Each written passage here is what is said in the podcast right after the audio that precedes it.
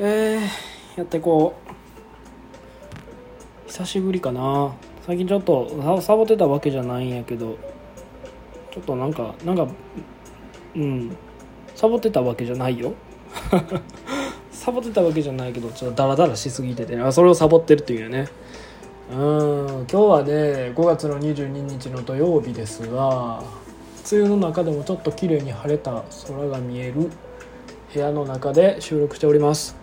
えー、っとお便りがねたくさん来ておりましてどこまで読んだかちょっとわからんようになってしまってあの申し訳ない。えー、っと重複してたらすいません。あのでもね早速じゃああのお便りの方行ってみたいと思います。えー、っと読んだかな？これちょっと。一回自分で名答してるからこのラジオで読んだかどうか分からへんけど「モノクロさんおはようございますいつもモノクロさんの声にデレデレしながら聞いてます」って。これ読んだっけ？でまあ、まあ、読んでいこう、まあ、重複してもいいやろ。お,、えー、お題最近笑った話モノクロさんのラジオです、えー、今朝のラジオで言うと一人の部屋で大声で叫んでる。隣のお姉さんも楽しそうな臨時に、えー、きっと何も言えないんでしょうね。叫んでる姿を想像すると朝から元気が出ます。人間関係で辛い時、えー、仕事で疲れた時モノクロさんのラジオを聞き直して元気をもらってます。これからもいろいろな話題で、えー、楽しませてくださいね。応援してます。ありがとうございます。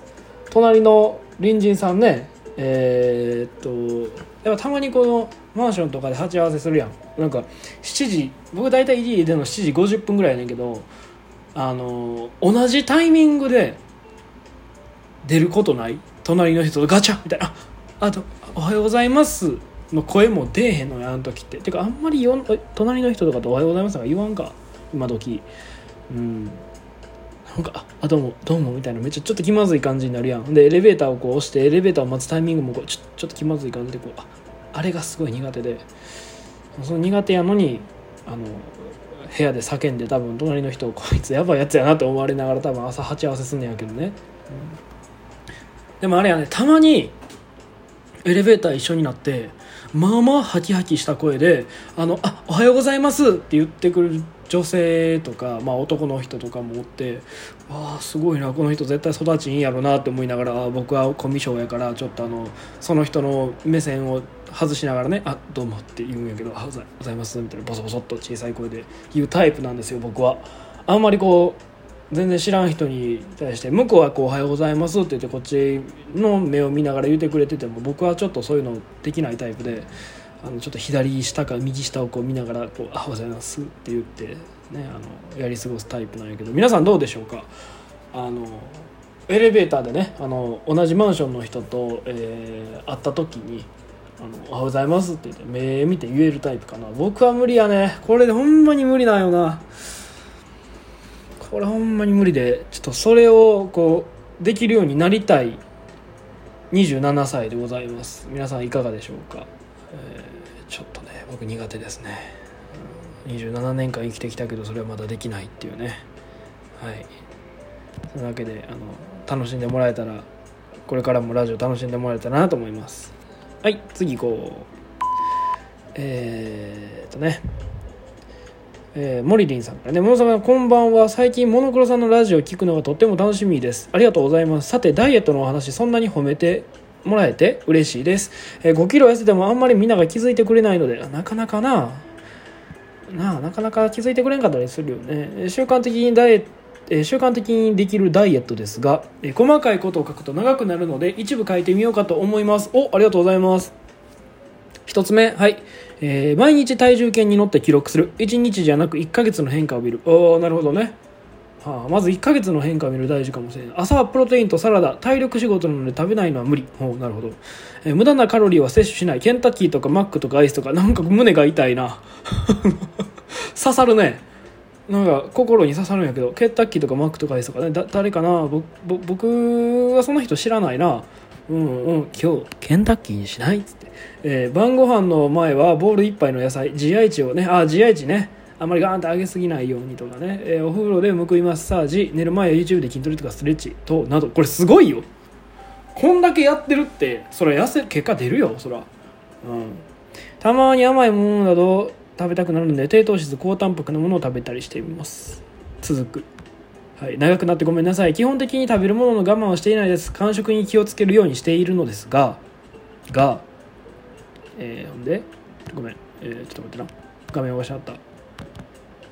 えー自分の一日の食事内容を意識するだけでも違うかと。ちょっと食べ過ぎたから明日控えようとか運動しようとか。なるほど。モノクロさんは男性だし筋肉もあるし仕事もバランスいいと思うのであ食事のバランスもいいと思うので、え 偉そうにごめんなさいと、えーカロリーオーバーしたなって日は次の日で調節して少し運動取り入れたら体重落ちると思いますよ。筋トレという酸素運動あざす。頑張ります。特別なことしてなくて申し訳ないですがこんな感じで5ヶ月過ごしています。ここに自転車通勤、入ればもうさらに痩せる気しかしてないです。モノクロさんも一緒に頑張りましょう。ご清聴ありがとうございました。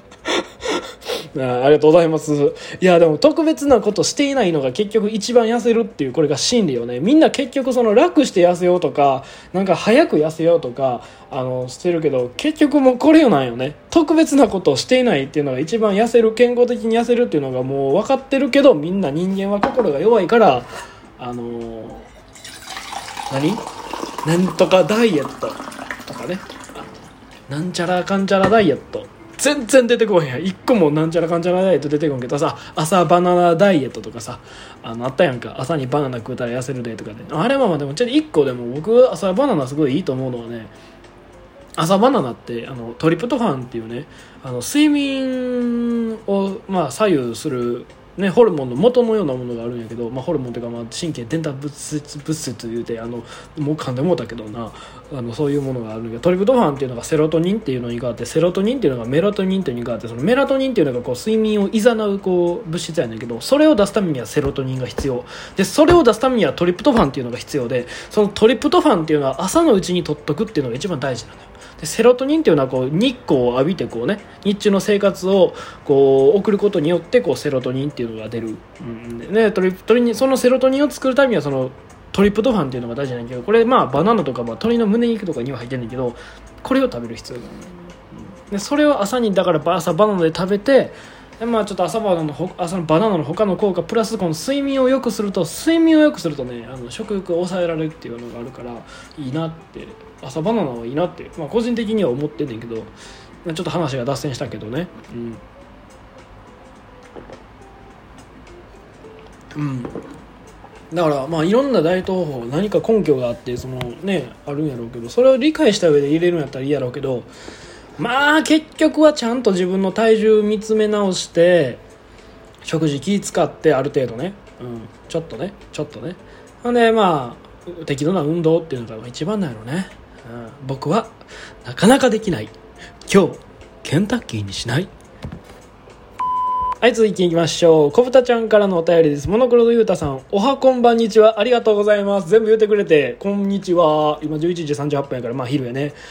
えー、今さっきゆうたさんの寝起きのラジオ聞聞きました。ありがとう。私は朝が苦手でなかなか起きられず、特に、えー寒い日なんかはベッドとお友達になってしまいます。そして、えー、だらだらと朝の身支度する時間がどんどん減っていくのですが、うんうん。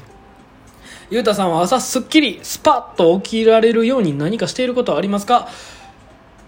いやいやいや まああ別に僕そもそも朝苦手ではないのよね。あのいやいやとか朝起きたくないとかあのぐちぐちぐちぐち文句言いながらこうやってんねんけど朝起きるためには日光なのよ。とりあえず。あのカーテンはあのーまああんまり不用心やけど開けて寝るって。カーテンを開けて寝るとかそうした方がいいかもしれない、うん、朝パッと起きるんやったらそれやね。でさらにその後もちょっと体だるいわなかなか目覚めが悪いわっていう時はちょっと厚めのお湯を、うん、浴びる。これ結構大事であのなんでかって言ったら人間ってこう起きた時っていうのはその体温が低いのよ。でその体温とかを上げるためにに、えーと体を活動するためにその交感神経っていうのが働いてくるんやけどその交感神経をねあのサポートするためにねもう刺激を入れてあげるのが一番早いのよ。うん、その一つとしてのもう熱湯をバッと浴びたらこう神経がガッと起きるからもうスカッと起きれる。これ結構いいかもしれないね、うん、まあまあ人によしあしあるやろうけどまあその風呂まで行くのがもう億劫やわと。もうもう無理や。あの風呂までたどり着きまへん。わしみたいな。私みたいな人はもう二度寝しよう。無理。無理っていうのはかわいそうやけどあのいいよね、うん。うん、あのシャワー浴びる。熱いシャワー浴びる。そう、まあ、寒い日なんか特にと言ってるけどまあね。だから布団をこうねあの着込んだまんま布団のまま風呂に入ってで布団のまま熱湯を浴びるっていうのをしたらいいと思うよ、うん、ちょっと適当すぎたかな。はい。いやでもでも結局ね朝起きられへん人は、まあ、あのクロノタイプっていうのがあって朝方夜型っていうのがあるんよ。なんか SNS とかいろんなネットとか見てると朝活朝活言うてるけどそもそも朝会わへんっていう人がおるから夜型の人。そういう人っていうのはねそもそもこの日本の社会にはねあの適していなくてかわいそうなのよ。日本の社会って大体朝の8時か9時しあの朝始まるやんか、う、そのその人だって大体その10時11時あたりのその後半から目がこうねパフォーマンスが上がってくる人なんやから、まあ、その人だってかわいそうよね。うんまあ、夜型朝型っていうのがあるからもう苦手な人はもう苦手でしゃあない。うんあのー、しゃあない。